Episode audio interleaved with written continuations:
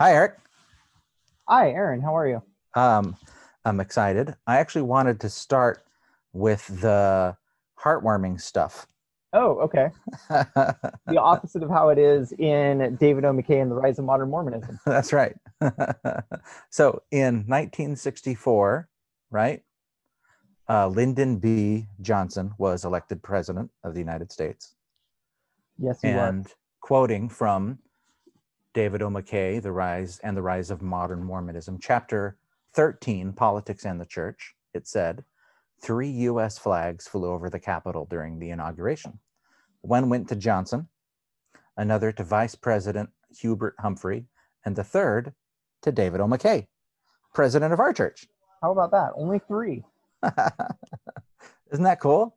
Yeah, that I was really surprised. I think that's where I realized that their friendship was really genuine. Yeah. Because there's no real political reason to send David. McKay a flag. Right. Or to fly a flag above the inauguration just for him. Yeah, that's that's um, remarkable. Um, um, yeah, I mean, it was awesome. And in fact, not only that, but uh, Lyndon B. Johnson, is it B? I think it's a B. It is a B. It's got to be a B. Yes, because he, um, he is a B. He invited uh, Motab to sing. He did. The Mormon oh, Tabernacle Choir. I meant to look up and see how many um, choir, how many inaugurations the choir performed for. It was a little controversial when the church sent them for Trump's inauguration. Uh-huh. We send them for everyone who asks. Um, I remember Reagan had asked, but but that was the last time I thought about it was in 2016, and I I failed to look it up and see who else they'd performed for. But Johnson, so at least one Democrat. there you go. Um, in fact, uh, Utah voted Democrat for that election, mainly because of um, well, mainly because of McKay and their friendship. Um, even he even wanted he so there's this great quote about the choir, right? So they needed 300 seats, but the press would have to be kicked out for them to get it, right? a lot of press. Yeah. The president is reported to have told the standing committee, insulting language, that he had invited the tabernacle choir and he wasn't going to have half a choir. He wanted all 300, no matter how many seats it cost. it was great. So, and the reason why it was because of this friendship. They had this good relationship and they talked to each other by phone. Um, President uh, Johnson would call President McKay and just to talk, just to hash out ideas, just to enjoy company. They visited each other. Um, seemed to be like awesome and I guess the reason I wanted to bring it up was because um, it's just a nice story of, of politics, and which is what we're talking about today, talking about politics we're in the church. politics because and, nobody's sick of talking about politics right now. Well, it does seem to be the season. it is the season. Yeah. um, it seems to be the best time to do it, I suppose. um, so uh, let's see.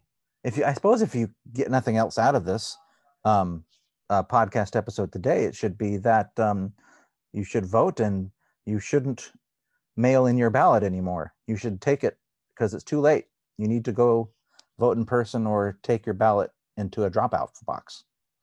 Yeah, it depends a little state by state, but um, I thought Kavanaugh's opinion was remarkable this week. Like, it's, yes, it's um, I'm boggled, absolutely boggled by what he, what his decision was, what the way right. he wrote it. Yeah, and we're allowed to talk about this stuff because it's politics week. That's right. Chapter 12 of O. McKay and the Rise of Modern Mormonism is called Communism. Well, it's a little more than that. It's confrontation with communism. That's right. Confrontation with It is communism. very confrontational. Mm-hmm. Um, Although there are no actual communists. Not really. That's true. There are some across the ocean, but all the confrontation with communism, it's not happening with actual communists.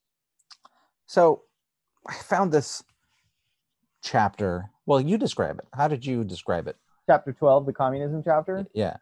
Um, I found it depressingly relevant to us right now. Mm-hmm. And it just really got under my skin. I think it might have no matter what, but it really did because it's 2020. Mm-hmm. And it also explained to me a lot about how or rather, it explained to me a lot about why people felt the way they did about President Benson, um, because most of the everything actually that happens in this chapter is before I come to know President Benson. I am not aware of President Benson before he becomes the prophet. Um, I'm what eight or something when that happens, and I do not have the entire quorum of the twelve memorized. Um. And so I'm not familiar with his past as a rabble rouser, as a troublemaker, mm-hmm. as a as a as a village burner, mm-hmm. and and I'm not really aware of the controversy and the nervousness people have of him until much later. Um, but now I understand why they felt that way. Yeah. Well, Um, so we're going to be talking a lot about um, uh, Ezra Taft Benson today, and uh, about President McKay, and about Dwight Eisenhower. Hubie Brown, John Hubie F. Kennedy. Brown, John F. Kennedy. Past the thousands, Aaron. what a what a strange chapter. I mm-hmm. didn't expect this when we embarked on this journey. Oh, what did you go. expect? Do you remember? I, I was exp- I I was I was expecting to talk about things like correlation, and you know, like we did, and the, the oh, temple building and stuff. Yeah, Not that's what I'm saying. Selected these chapters specifically. Yeah. After, at the end of our last episode. Yeah. So I didn't really know what um, I was going to get out of this, and uh, wow, what a rabbit hole this uh, thing on communism is. But yeah, I agree with you. It just fictional white rabbit and not the uh, delightful bunnies of nature. That's right. um, yeah. So let's start with some definitions. Okay. Oh, okay. Let's do so, it. Um, the reason why it's important to do some definitions is because communism and the church, well, they kind of go way back. so in in um in 1830, right? In the 1830s. I remember it well. Yep. Uh, on February 9th, 1831, Joseph Smith received a revelation, and that re- revelation detailed the law of consecration. Communist. Wait, are you calling me one? Just for bringing that up, I think you're a little suspect. Yeah. Um, uh, so, tell me about the law of consecration. Well, um, if we were in Sunday school right now, uh, a gentleman who's probably about 58, probably, um, at least that's how I imagine him, so maybe he's more like 78 now, mm-hmm. would raise his hand and say, Well, but it's not like communism. Because you get to own your own stuff and you agree to do it, and there's freedom or something like that. There are variations yeah. on the theme let's let's help out our fellow um, non-member brethren and sister in that listen to the show. What it, but what actually was it? So it was a okay. So Aaron, you've heard of Zion, where uh, you know the city that was taken up into God. Sorry, did you mean Zion? No. so, um, anyway, that's the Matrix. Um, well, no, well, you totally knocked me off my. Okay, so one of the things about Zion, one of the things about people who are so good that God walks among them, is they share all things in common. There are no rich and there are no poor. Like that is a that is an idea that is in the past. It's a very celestial idea as well, yes. right? And uh, I read an article this week. I didn't read the whole thing because uh, I was very busy this week with the new issue of Irreantum, but um, I read the first half because I was just curious what the thesis was. And the thesis was exactly what I would have guessed it was. And it warned that um, kicking Trump out of office next week is not no guarantee that America will get back to normal and that we won't have the violence continuing and we won't continue marching towards more violence. And they, their point was that in their research, it seems that the number one predictor of social unrest and civil war and other everything in between is economic inequality. There's nothing inherently um, friendly or societally helpful or there's there's no nothing good about income inequality. And the more unequal it is the more likely we are to have something like the rise of nazism or the um, the great depression. Like a lot of horrible things get started because of income inequality. And Scripture says that the people of Zion they had all things in common, and God walked with them. So the law of consecration is a law. You're talking about the the people of Enoch. That's right, the people of Enoch, um, not whatever city of Zion, and there's probably a dozen of them in the United States in different states. But ultimately, this is the goal: is for us to be have this sort of radical equality that is associated with Christianity. Um, what happened to the city of Enoch? Got taken into heaven. That's right. There was no reason to stay here anymore because they'd mastered it. And that's why it's very important to um, vote for capitalism, not for socialism. Lindsay was just reading um, a new post on Design Mom's blog, and somebody, I forget if it was Design, uh, it couldn't have been Design Mom, she's in France right now, but somebody in one of the comments said she saw someone at her in her church parking lot with a bumper sticker that said something along the lines of, um, if Jesus were here, he would um, drive an SUV. He would. I there were there were three things he would do, and then he would vote for Trump. Is the is the fourth one? Um, I see. Because Jesus loves capitalism, which I uh-huh. a close reading of the New Testament allows no. I mean, where is cap? Okay, it's it's, it's crazy. Like one thing that uh, in seminary last week we were talking we we made it into third nephi and we were talking about the differences between the sermon on the mount and the sermon on the temple and one of the key differences is just it's a different it's a different rhetorical situation right? Like jesus in the old world is some poor guy out of the desert who has ragged clothes and probably lice right? Jesus comes to bountiful and he says almost the same words but he comes down from heaven in a beam of light. He is a god. You hear things differently when a god is saying them versus some prophet you're kind of fond of. Um, and so when Jesus is talking in Judea, he's talking to poor people almost exclusively. And the idea of what to do with money, the stuff Jesus says about money, is purely theoretical for most of them. Most of them don't have anything.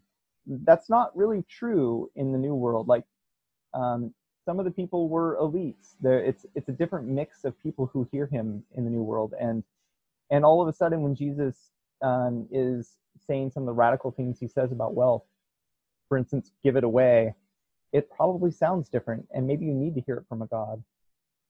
Sorry, I'm sorry. Are we against capitalism in this podcast? I'm I'm sorry. I got to say that the Trump years have radicalized me leftward uh-huh. more than anything else could have. So, um, yeah. It's interesting because I know I have a lot of friends.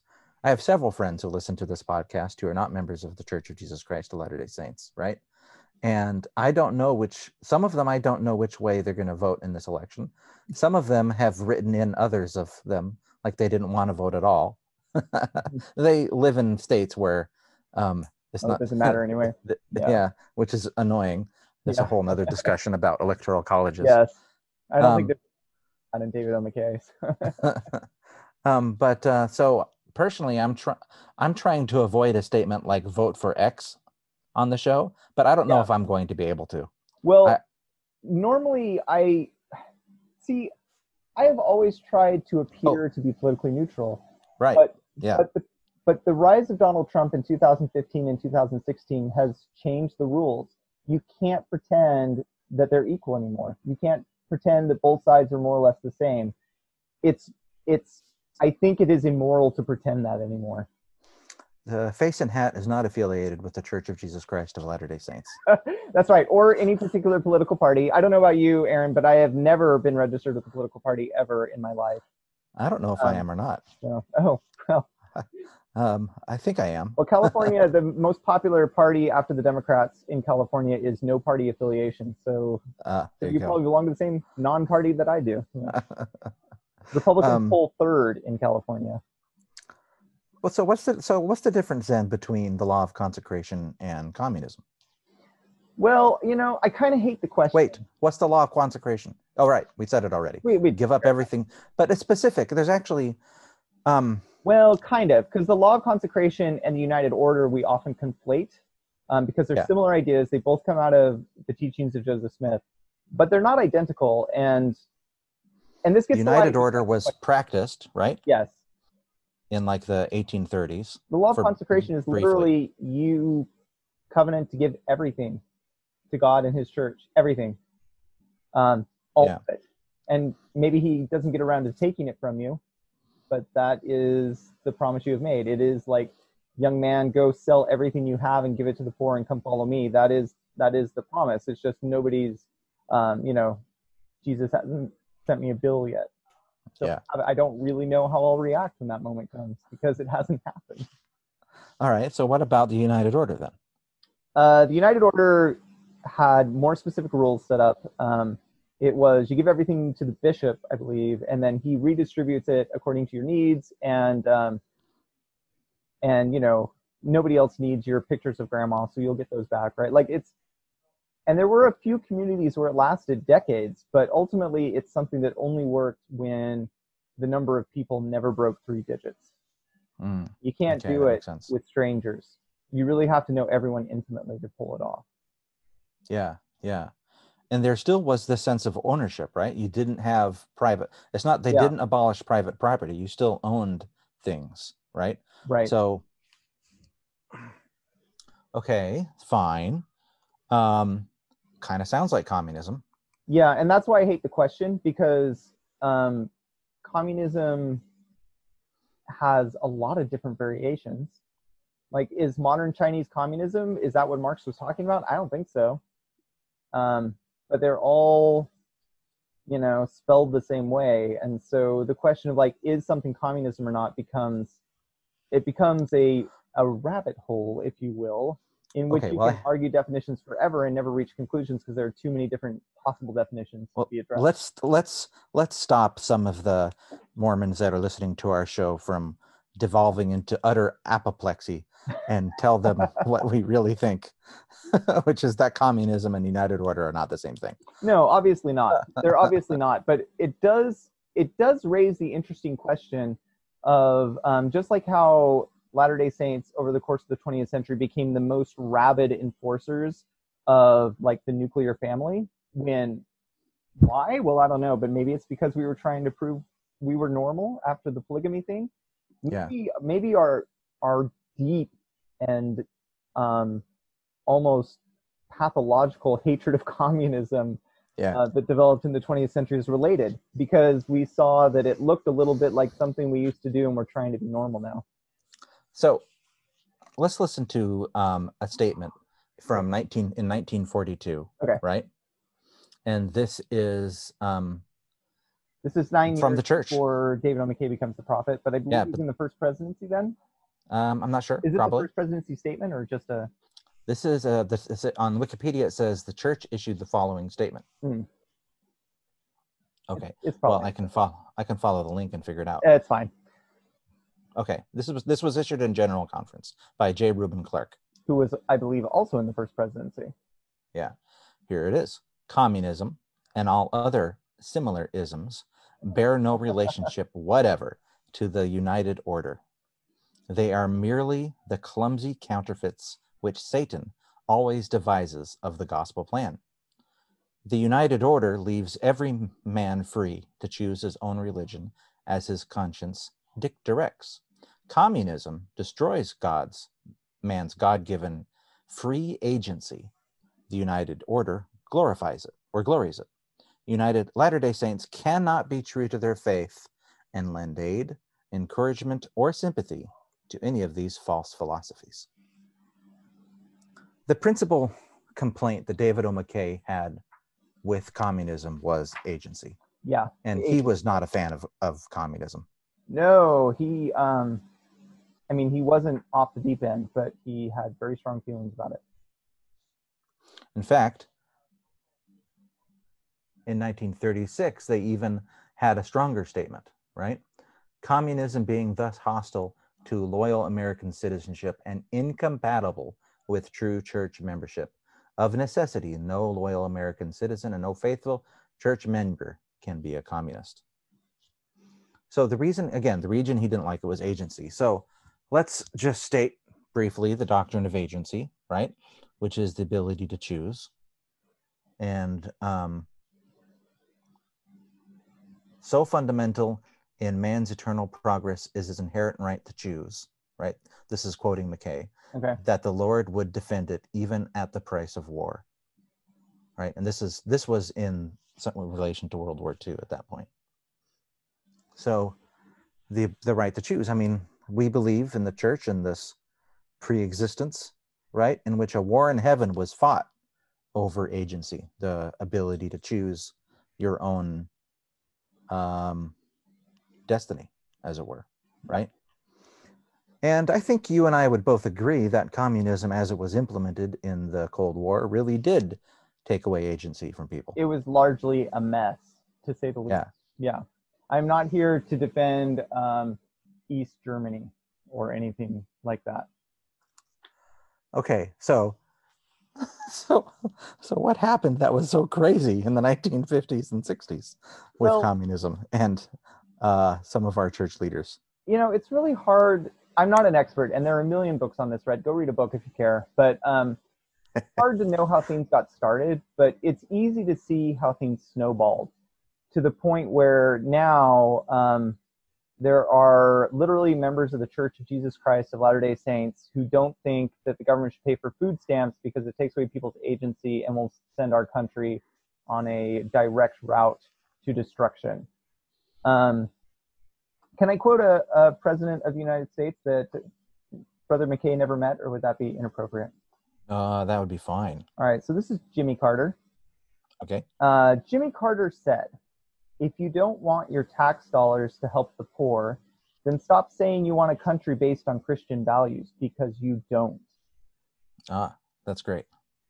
So there's there's a difference between um, a communist society as described in these statements, which um, sucks away people's agency and turns them into automatons of the state. There's a difference between that and building a society that's based on our values. And if our values have anything to do with the New Testament, then it does have something to do with redistributing wealth from the rich to the poor. That's you just can't walk through the New Testament without realizing that.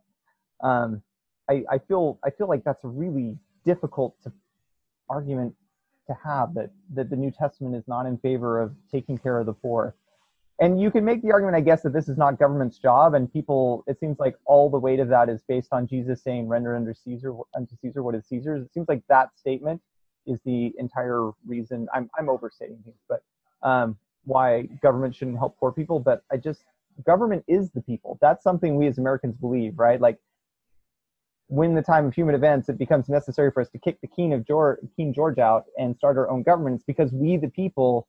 Um, you don't govern because you feel like governing. You govern because you have the consent of the governed. And so government can only do what we, the people, want. And if we, the people, believe in good things, the government ought to do good things. I wonder how many people have said they can't listen to me now and have quit this episode. I was not intending to get this rabble rousery, but uh, but um, it's it's almost the election, and we have had a madman in the White House. Yes, those are my opinions. Um, I look forward to um, some some real science being done on his brain, but so it can move beyond opinion. But anyway, on the bright side, can I say something nice about Trump? Sure. I just read an article in the latest issue of Wired about um, Cyber Command, which is I do not know enough about um, the state of cyber warfare right now to really know what the right thing to do or the wrong thing to do is. It does seem that um, no matter how you feel about the escalation of cyber warfare under Trump, the way he has um, the people he's put in charge are thoughtful and good and decent people. So, fingers crossed. Yeah, I mean, here's the thing about my, my general opinion about politics, right, is that most people are good people, right, I and that most that. people are trying to do good things. Most right? people, yeah, I totally agree but there are some real disagreements about how to do it. Some people really fundamentally believe that the best way to handle the poor is in some is um, in a trickle down manner, right? Yeah. And then others think that that has never worked, and that the and that the only way to help the poor is through wealth redistribution in a forced manner right, right. and then uh, and that that's the problem with this discussion is this idea that somehow it's a dichotomy that there's only two options which is right. obvious nonsense right but it's nicely polarizing So let's talk about polarization because I think that that is a fundamental topic from this chapter. From both right? of the chapters, really. Right. Polarization is a great way to fill seats and it's a great way to sell product and it's a great way to get dollars. But boy, is it bad for us. Yeah. boy, is it bad to be polarized. Um, there were three events that happened to President Benson that really polarized him. Not Benson, uh, President McKay. President McKay. Yeah, on the subject of com- of communism. The first was in the 40s. Okay, when he was in charge of a bunch of social, a bunch of uh, missions, right? And reading generally from the book.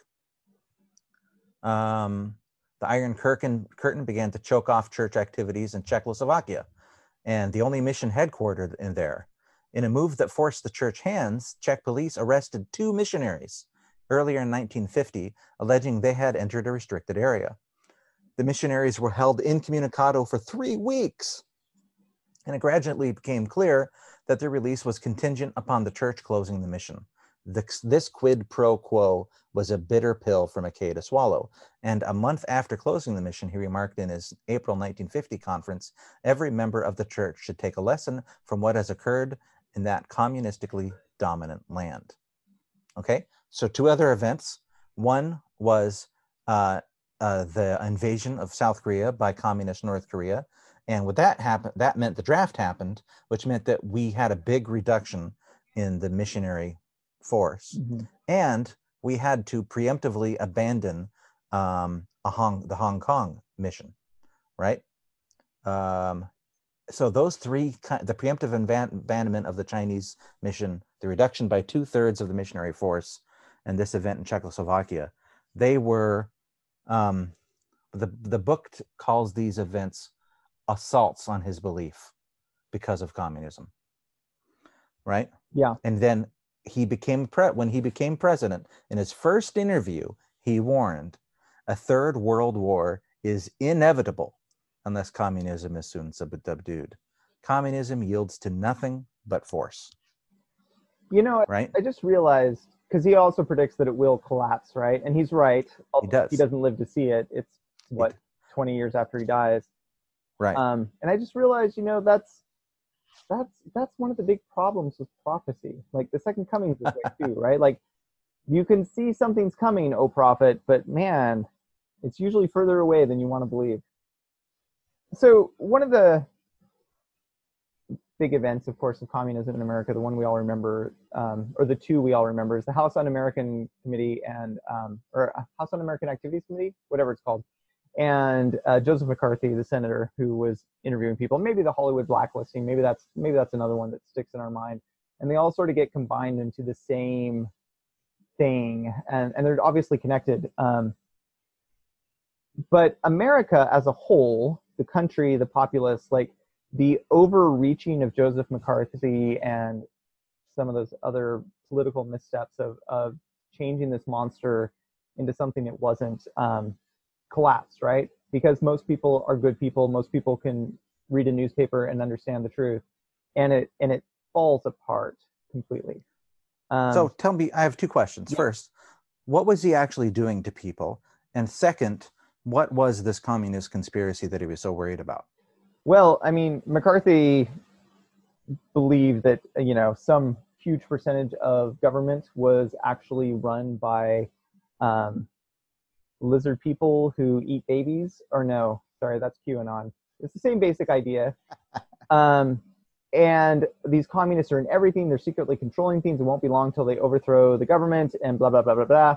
And in the process, what do you do? You have to find these villains. And so he pulls them in. The House American uh, Un-American Activities Committee pulls them in. If I'm if I got the name of that wrong, I'm going to get roasted. I hope inappropriately so. Um, but they just they grill people and they ruin them and they ruin their reputations and they force them to turn in their friends or else they will face dire consequences. And um, after a while it becomes obvious that there's nothing here and we're just being mean. And that's no good. And at that point most of the country self-corrects. The fear of communism obviously doesn't go away but people are more sensible about it. But that leaves a void for the crazy people which is where the John Birch Society will happily step in and and um, fill that space. Okay, so I was before you go there though. Um, just it's important to note that President McKay, um, so um, McCarthy was censured. Yes. By the, the by the I guess maybe by the Senate. I believe I believe it was by the Senate. Yes. And I, if I remember the section in the chapter, an LDS um, fellow actually led the committee that investigated. Yes, which was fascinating. That was something I had never heard before. Yeah, and so when was, uh, the censure was over, Arthur Watkins, uh, who's who's Arthur Watkins. There were so okay. many interesting quotations from him. Like I wrote on the on the front page of my copy of the David O. McKay the name of his memoirs because I feel like I need to go find it after I finish this book. It's really great. At the end of the committee hearing, um, McKay called um, Watkins and congratulated him on the result of the censure. Um, and Watkins said this was just um, awesome, and it was one of the one of the best things that happened to him. Um, so McKay was on the side of uh, most of the rest of the country yeah. when they of you know this was we don't know what we're supposed to do to fight communism, but this one well, that was too much. This is not right. Yeah. Okay, so enter Ezra Taft Benson. Yes, he's already an apostle at this point. Uh, it doesn't mention this in the book, I don't think, but he is the apostle who was sent to post-war Europe um, mm-hmm. to help, uh, you know, to be the the point man for the church's efforts to help over there. Um, he has a connection to Europe. He'll later go back as as a mission president in Europe um, in the middle of our story. But um, for whatever reason, he and he was political before this. He was involved in um, I, I, again, it's not in the book, and I didn't look it up, but he was involved in various uh, political interests before this point. point, and now with this gap, this hole.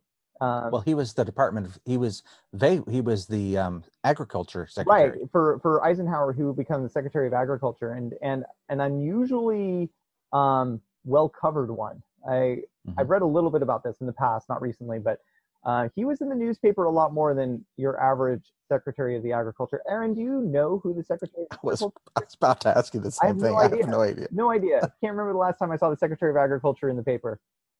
Yeah. Um, which I guess is probably a good thing because I'm mostly aware of the secretaries that are in the process of destroying their departments. So, so maybe maybe he's fine, or she. I don't know. I genuinely have no idea. Okay, so yes, he the sipping filling this hole of crazy people. Yeah, and um, so there's this hole where McCarthy, uh, this, this gap in the in the American consciousness, and uh, the John Birch Society is born to fill that gap. And um, Benson finds himself drawn more and more into that world, especially after um, Eisenhower's term ended. Um, there's a joke, and I, I don't remember who said it originally, but but you know that um, that that old story about like where do I find an honest man and like there isn't one. Do you know do you know what I'm talking about here, Aaron? Um, anyway, it's an old. I think it goes back to Greece. I don't know though. Somebody more intelligent or more well read than me can can mention it to us. But there was the joke that well now you can just send that person, the man look who spent his life looking for one honest man, you can send him to the White House because there he is. Um, like not everybody likes Eisenhower's politics, of course, but people respect him as a person. And yet the John Birch Society will eventually claim that he is a closet communist. And Ezra Taft Benson, who was his Secretary of Agriculture and who worked with him closely, will refuse to defend him of being for being from being a closet communist. Um, yeah, and Dwight Eisenhower never figures out why. Yeah, he like why did this? He like more lamented it yeah, he didn't know about it for a long time because he stayed completely out of politics once he left the White House. But um, when he did find out about it, he was just mystified, and and you get the sense that his feelings were hurt. Okay, so there's something really crazy that you just said. Okay, just that, one thing. yeah. Okay, so this society, the John Birch Society, believed and organized like lots of people to yeah. tell everybody that Eisenhower was a communist. Well, that wasn't them, their main point, but yeah, that was that was one thing they said. Uh huh. They said lots of things. Most they are essentially the birth of of right wing like yeah when we think of like the far right in america politics. um Yeah. we're thinking of the children of john birch although i feel Yeah. bad for poor, poor john birch he had nothing to do with this Actually, he's quoted on the Wikipedia article about it as as um, somebody who knew him didn't think he'd be happy about him. Mhm. So he was a guy that was shot by a communist, like in World War II or something. yes So they took his, they just took his name. well i think he was a missionary actually i don't think he was a soldier um, but anyway yeah he was killed by chinese communists and he's believed to be the the first death of the cold war some people say anyway that's why that's why the society is named after him hmm Okay, so they organize, they publish pamphlets, they try to, and they fight communism. That's what they say Rah, they rah. do. That's what their goal is. Yeah. Is to is to fight this is to fight the communist conspiracy. They give talks, and um, you know Benson says there's no other non-church organization that is doing more to help fight um, communism, and loves them. yes And McKay loves them too, but more privately. and and with more reservation especially as time Yeah. goes on as time goes on, it gets more and more clear that it's getting crazier and crazier, and McKay does start to distance himself from Benson. But the problem is that near the end of his life, he was starting to, you know, get older, right? Nobody really knows why he gave mixed messages, but he did. He gave mixed signals. He and so both parties, the people who were against the John Birch Society and those that were for, had quotations that they thought um, uh, justified their position. Right. this is a theme throughout the book and other chapters too it's not just in these chapters when mckay gets into his 90s he um he seems to lose the ability to maintain a constant stand he becomes someone who's sort of tells everybody what they want to hear and agrees with the last person he talked to and I, i'm over I'm, I'm not really overstating it but i'm i'm saying it in a way that- makes him sound completely senile and i don't think he was but um And it's also an inference that doesn't appear to be directly stated in the book. yeah it is stated a little bit more directly in an earlier chapter Ah, Have I right, told okay, the story fair enough. about Mormon doctrine on the podcast before? No. Would you like to hear it or should we save it for a later episode? It's relevant Well, to this. We can do both. Okay, that's true. What a good point, Aaron. Um, so when Bruce R. McConkie published Mormon Doctrine, he did it without permission, and he did it in a way that seemed to give the book a lot of authority. And Dude, I always thought it was an official reference of the church. a lot of people thought so, and it's taken. I think a lot of people don't now, but I'm sure there are still some people who feel that way about it. Um, and they were not happy with it. And I forget the number, but they had a couple members of the First Presidency and the Quorum of Twelve like go through it, and they found literally thousands of things that they did not think were correct. And um, and David O. McKay was unhappy with it, and it was not allowed to go into. Um, anyway, we'll we'll talk more about it later, but he's basically shut it down. Not as much as uh, a lot of high leadership thought he should have, but it went out of print. But then um, Bruce R. McConkie felt like it was a good book and he wanted to come back out. And late in President McKay's life, he met with him privately and left with what he claimed was permission to reprint the book anyway, you know, as he as he pleased. And um, and he did and nobody was really sure what happened in that conversation because it was only the two of them but it was that point late in mckay's life where people sort of were able to hear whatever they wanted to hear and and um, yeah it's a little difficult to know what he really thought but um, so yeah there are other examples of these last years of mckay's life where um, he's not always as sharp as he had been and people take Hmm. advantage of it So, but there's enough in the early 50s, right? Towards Oh, yeah, you know, earlier on. 1960, that is plenty of evidence that McKay um, was was into the John Birch Society, but he did draw some hard lines against Benson. Benson tried over and over again to become an official member and a rep to the society, and not only did Benson, sorry, what should I say? Should I say Elder Benson, President Benson? um, you know we'll we'll know who you The- mean the book it's interesting the book uses mckay and benson right without using any titles yeah it's a scholarly work that's I, it makes sense i mean that's how it would normally work are we scholarly enough to follow that example sure. Yeah. Anybody who chooses, anybody who's going to be offended about that has already turned off this episode. So. okay, so Benson, right, uh, wants to wants to join and tries over and over again, and in fact, the founder of the of the John Birch Society tries to get um, President McKay to let President Benson join. Yes. Right. But Benson, but McKay never does. Never goes quite that far. No. Um, so the chapter is pretty very. It's very interesting. There's lots of give and take on these between these two men and between the other more um, more anti uh, John Birch Society members in the Quorum of the Twelve in the First Presidency. Right, they're members. try really hard to rein um, rein President Benson in. Yeah, some of them are are quite politically liberal. There are Democrats in the First Presidency. It's not it's not a question of like um, President McKay is one end of the spectrum and um, Elder Benson is the other end. No, there's and everybody else is in between. No, like President McKay is probably more in the middle, with somebody like Hugh B. Brown being further to the left and mm-hmm. more anti John Birch and more capable of seeing the kind of damage um, that it does end up doing.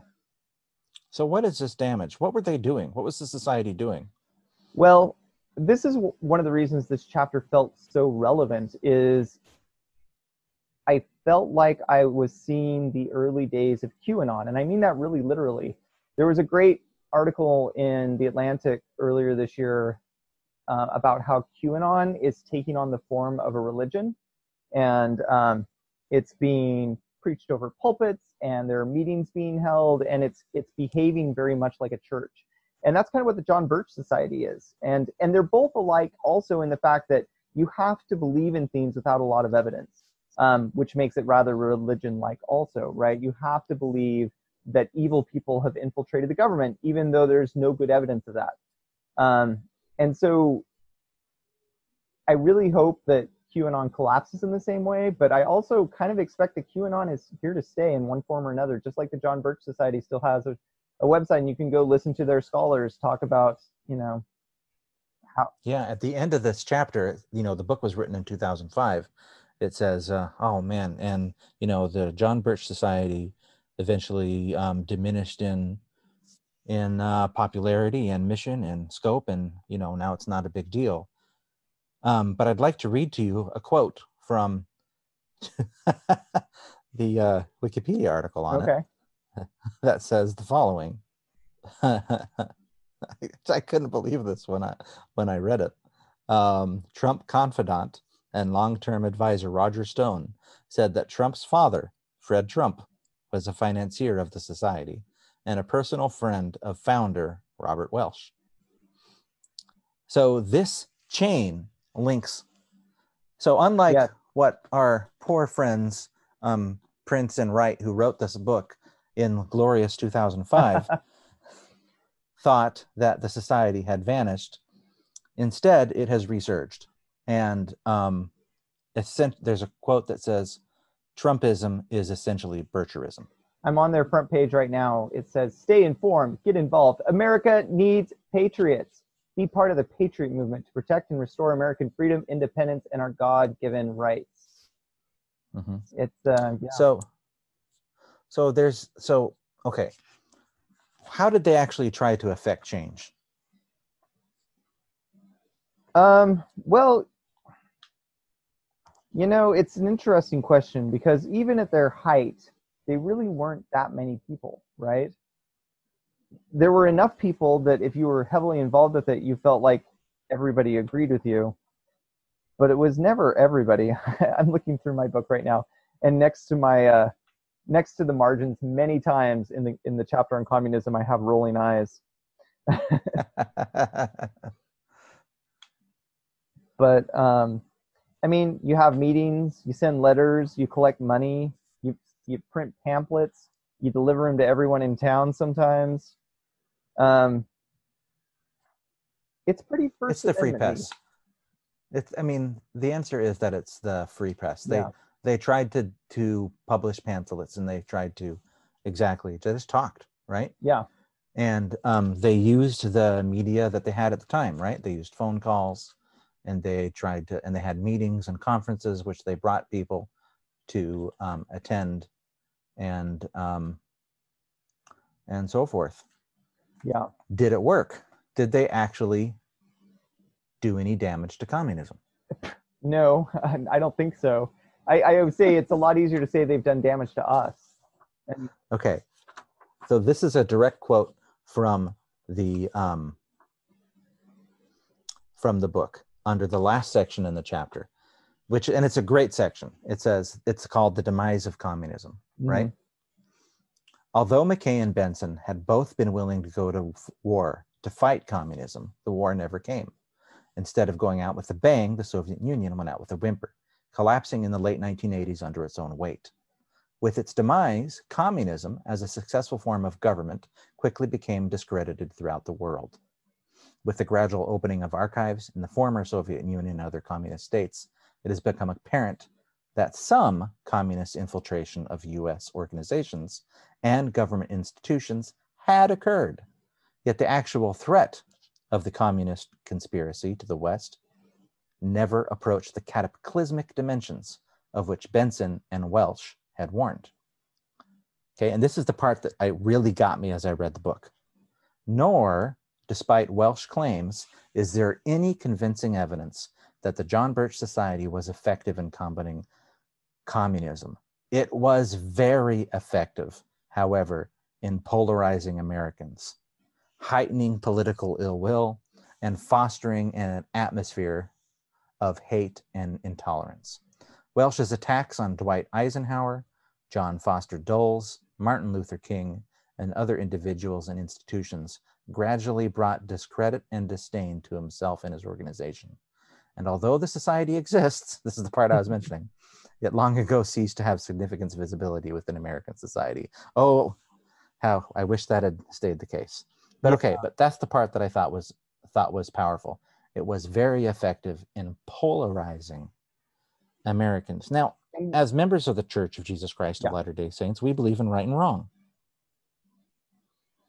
Sure. True or false? Yeah, you bet. We believe in there's a there we believe in polarization inherently. Oh, okay. Interesting. Okay? Yeah. So what's wrong with the kind of polarization that's being described here?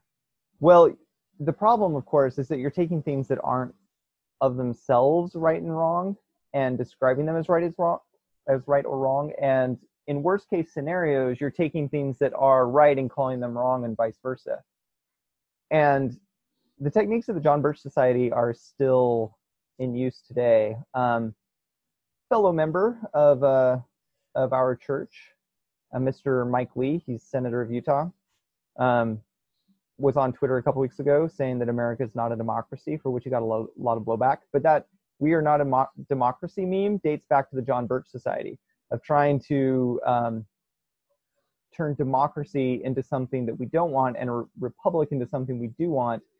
And like we were talking about earlier in the episode, as soon as you have definitions that you feel very strongly about, but no one else necessarily even agrees with those definitions, um, you can make anyone your enemy you want.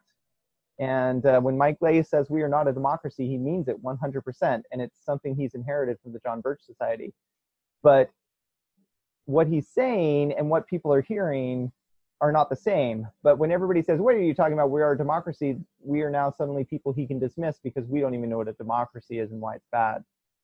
Um, the tools of the John Birch Society are still with us and they are still affecting dialogue um, here in the United States and even between members of the church. So, if you want to know what QAnon is, we're going to put a link in the video in the show notes to a video called the Flat Earth Soci- about the Flat Earth Society. Oh yes, I did um, watch by, that. That's good. The by a by a by a YouTube channel called Folding Ideas. It's an hour long, so set some time aside to watch it. It is worth it. It takes you on a beautiful journey through um, flat Earth and geometry, all the way down to the what on Earth is happening with QAnon. We'll we'll throw in that Atlantic article about QAnon becoming a religion also. Yeah. But the QAnon stuff is more, even more radical than what I'm worried about. I mean, I'm worried about them like a lot, but even just more mainstream stuff, this, eh, the the polarization just between Democrats and Republicans right now is really bothering me. Um, and I have no idea what to do with it because I'm convinced that some arguments really are just in one way or the other, right? Yeah. Like this, let's take for example the thing that you said about food stamps. Yeah. I love the food stamp program. I think it's I think it's vital. I think it's an important part of a social where uh, of a social welfare um, safety net, right? To help people um, in need, right? That that just seems cut and dry, right? But that statement polarizes me against other people who feel the opposite, right? Yeah. It's it's been interesting. I've been reading a lot about this the last, I guess, probably the last five years because I grew up hating Hillary Clinton because I grew up in red counties and that was the thing you were supposed to do. And I never really right. thought about her seriously in any way until she was obviously going to be the uh, nominee of the Democrats. And for the first time in my life, I really started reading about her. Um, around the same time, a fellow named Donald Trump, whom I had uh, no one had taught me to feel this way. It just came from reading the newspaper as a child, which I did all the time. From about the age of 10, I had a pretty strong um, impression of him as a bad person. Um, and so at the same time, you know, it's 2016, I said, well, you know what? I don't like either of these people. And it's based on um, a bias going way back into my childhood. It's time to really examine them and see who they are. And um, and so I read about them a lot from good sources, and um, my opinion on one um, evolved quite a lot, and my opinion on the other evolved quite a lot, but they didn't go in the same direction. One person I now have a much higher opinion than I used to, and the other person I have a much lower opinion of than I used to, and it was not high to start with. And um, I forget how I was going to tie this into what you said last. Um, Polarization. Yeah. So so like I something the the hatred of Hillary Clinton. That's what it was. Um, so the hatred of Hillary Clinton was not accidental. Um, uh, Newt Gingrich, who became um, Speaker of the House uh, dur- while while Clinton was president, Bill Clinton was president. He has spoken. Uh, he spoke at the time, and he's spoken now that he intentionally built polarization into the political system. Um, the House used to be much more bipartisan than it is now in the way they behaved. And he intentionally broke that apart because he realized that as long as you have, um, you know, we don't have a majority because it hadn't had a Democratic majority for years until he came in. And he built this like sense of combativeness as a tool to get the first Republican majority, I think since the 40s. And that worked for him and he keep, kept pushing it. And this this idea of, of rhetorical violence rather than compromise has only grown since the 90s to the point where now um, it doesn't sound crazy to imagine. Like if I heard tomorrow that a militia had marched on the Capitol building, I could believe it. Why? Well, because it's already happened in more than one state.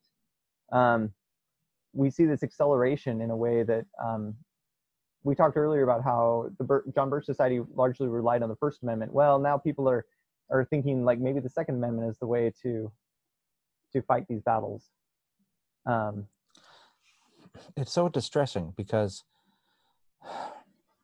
I I I just genuinely love all these people that I associate with that are lifelong Republicans and that are have all these opinions that I really don't have that I just feel the opposite of and that cause me distress when I think about them. And I don't know what to do, Eric. It's driving me crazy.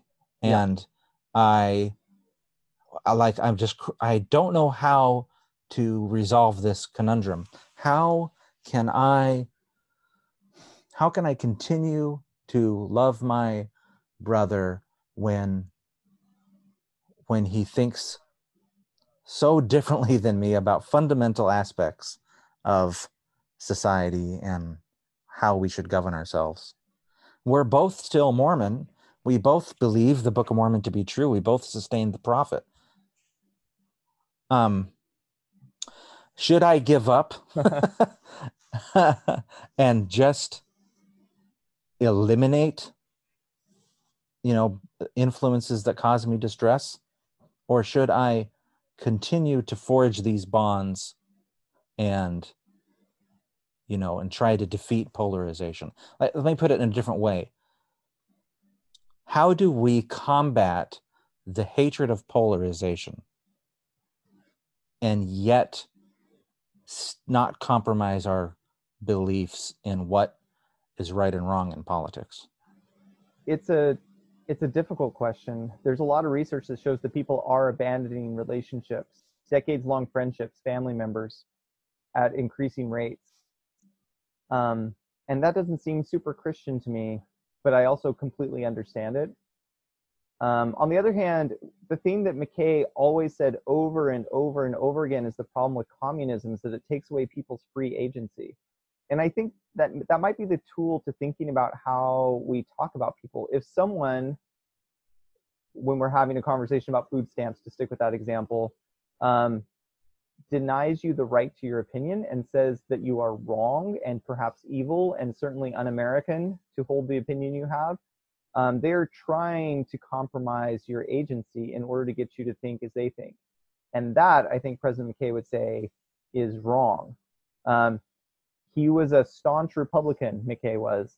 Uh, Hugh B. Brown was a staunch Democrat, and they worked closely together for a very long time. Um, you know, we can do that. I suppose. Seems really hard. No, it certainly does. Um, when we when we get to the chapter about um, the education system, um, we're going to have to revisit a lot of this stuff because of the way that um, there were sort of uh, anti-liberal pogroms going on at BYU. That's probably terrible phrasing. I shouldn't have said that. But um, but yeah, this this issue is not new and it's not ancient. Um, I was just looking over earlier today the Mormon's second epistle to Moroni, where he talks about the destruction, the final destruction of their people. And that's what happens when polarization reaches its final extreme. Ultimately, you are wrong because you, it has nothing to do with what you believe or anything else. It's just that you yourself, you as a person, are wrong. And at that point, there's nothing to do but to destroy the sin. And the sin is that person. And that's when society can't sustain itself anymore. Ah, it's terrifying. Don't forget to vote. Yeah. Well, what? Okay, that's a terrible place to leave things. well, we we only did the ch- we only did the second chapter for like two minutes um, by talking about Johnson. I think. um, well, give me some good news. Okay, how about this? Um, Mormons love it when people in the world who are famous refer uh, say something nice about the church or the president of the church. So I marked all the nice things the presidents of the church from Eisenhower through Johnson said about President McKay. Would you like to hear them? Yeah, yeah, hit me. Dwight D. Eisenhower said David O. McKay is the greatest spiritual leader in the world. Uh, John F. Kennedy said, I have never met a man as ideally suited and qualified to be the spiritual leader of his people as David O. McKay. And Lyndon Johnson said a number of nice things about him. Um, it's hard to choose one, but the one that I felt was I felt as time went on, like any sense of a, a political subtext disappeared from these quotations. And so um, I want to read the last one. Um, I'm not meaning to knock Billy Graham by choosing this one, but he's mentioned. Um, I don't know what it is about President McKay, Lyndon B. Johnson said. I talked to Billy Graham and all of the others, but somehow it seems as though President McKay is something like a father to me. It seems as though every little while I have to write him a letter or something. And that isn't like um, trying to get the vote in Utah. That's just it's just the way he felt. It's just the way he felt. That's so great. See, this is the kind of what I want what I really hope can happen in the future, right, is I don't want to say the word bipartisanship because I don't know what that word even means anymore. but what I do, I just want there to be a civil discourse so that we can talk about something like the legalization of marijuana or the um, how to handle immigration or how to um, approach foreign policy without immediately having people shut down or argue. Like, I want there to be real discourse. One of my favorite sections in the West Wing, right, is there's this one awesome scene. You've never seen the West Wing? No. Okay. Well, television one... I find very oppressive. Like, I'm very interested in the West Wing, and I'm quite certain that I would enjoy it. But the idea of starting the West Wing is like the idea of starting War and Peace. It's just such a big commitment. That's how I feel about yeah. TV. Eric. Yeah. It's it's really good. I hear it is balm to soothe the troubled soul in these troubled times. It really is. Anyway, there's this one moment where the music swells and they've been having this argument about how to get the president um, to, you know, really like change like maybe to, to like rejuvenate the message and everything. And at the end they have this wonderful upswelling of music and he says we're going to change and bring a level of discourse to this country. Hmm. and everybody's like really happy. It's like the biggest yeah. moment. And all it is is a statement of civility. Yeah all it now- is is a uh, a cry for just genuine discourse I can't tell you how many people I've heard say that this was Obama's big mistake is thinking that we can talk to the other side and they, they will be civil. Um, and I mean, that's the genius right. of Donald Trump, right? Is never give people a chance to be civil. Um, instead of discussing immigration, like separate babies from their mothers, right? And then there's no chance for civil discourse and we don't have to bother with compromise. We just, and, and it's not the right way to do things. I, I, am pretty sure there's got to be a better way. let's go to fiction. Let's let's uh-huh. let's live the West Wing, maybe. okay, good enough. Get out and vote. Um, I do agree that communism was bad. Um, I think that there's a lot of important issues out there, and you know, talk about good stuff. You know, if communism is bad, and um, we really want to promote personal ownership. Maybe instead of just promoting the Dialogue Podcast Network, we should suggest people get themselves a subscription, pay a little money, and get their own hardback or not hardback, but but uh, softback copies of the journal too. Maybe that would uh, maybe that would. That's right. Swell the American feelings of ownership deep inside our soul. Where are we going next time? Oh my gosh, where should we go next time? We hinted at a couple possibilities earlier in the episode. I'm turning to the table of contents so right next, now. So we're going to be recording next time after the election. We will. We'll probably want to talk about something completely unrelated to politics. Yes, maybe ecumenical outreach, his relationship with other religions. That's quite. Ah, that's, ah, this sounds that's quite nice, and um, okay, not so much polarization. A lot more getting along. All right, chapter five, ecumenical outreach, and this, and it will, you know, I'm hoping that we can have a main conclusion in this episode of wanting to increase more civil civil discourse. Maybe you disagree with me on that. no, I I really think that we can't be the people, meaning like the nation we want to be, until we can talk to each other again. Um, and there's no question that won't happen with Donald Trump. So um, I'm hoping that we can find route forward. But like I was saying earlier, that article I mentioned, um, we also can't really um, we can't solve our deep political problems until we've solved some of the economic problems. Like Marx wasn't 100% wrong. As long as our wealth, our, our income distribution is so lopsided, people are going to be stressed out and looking to conspiracy theories for explanations of as to why life is the way it is.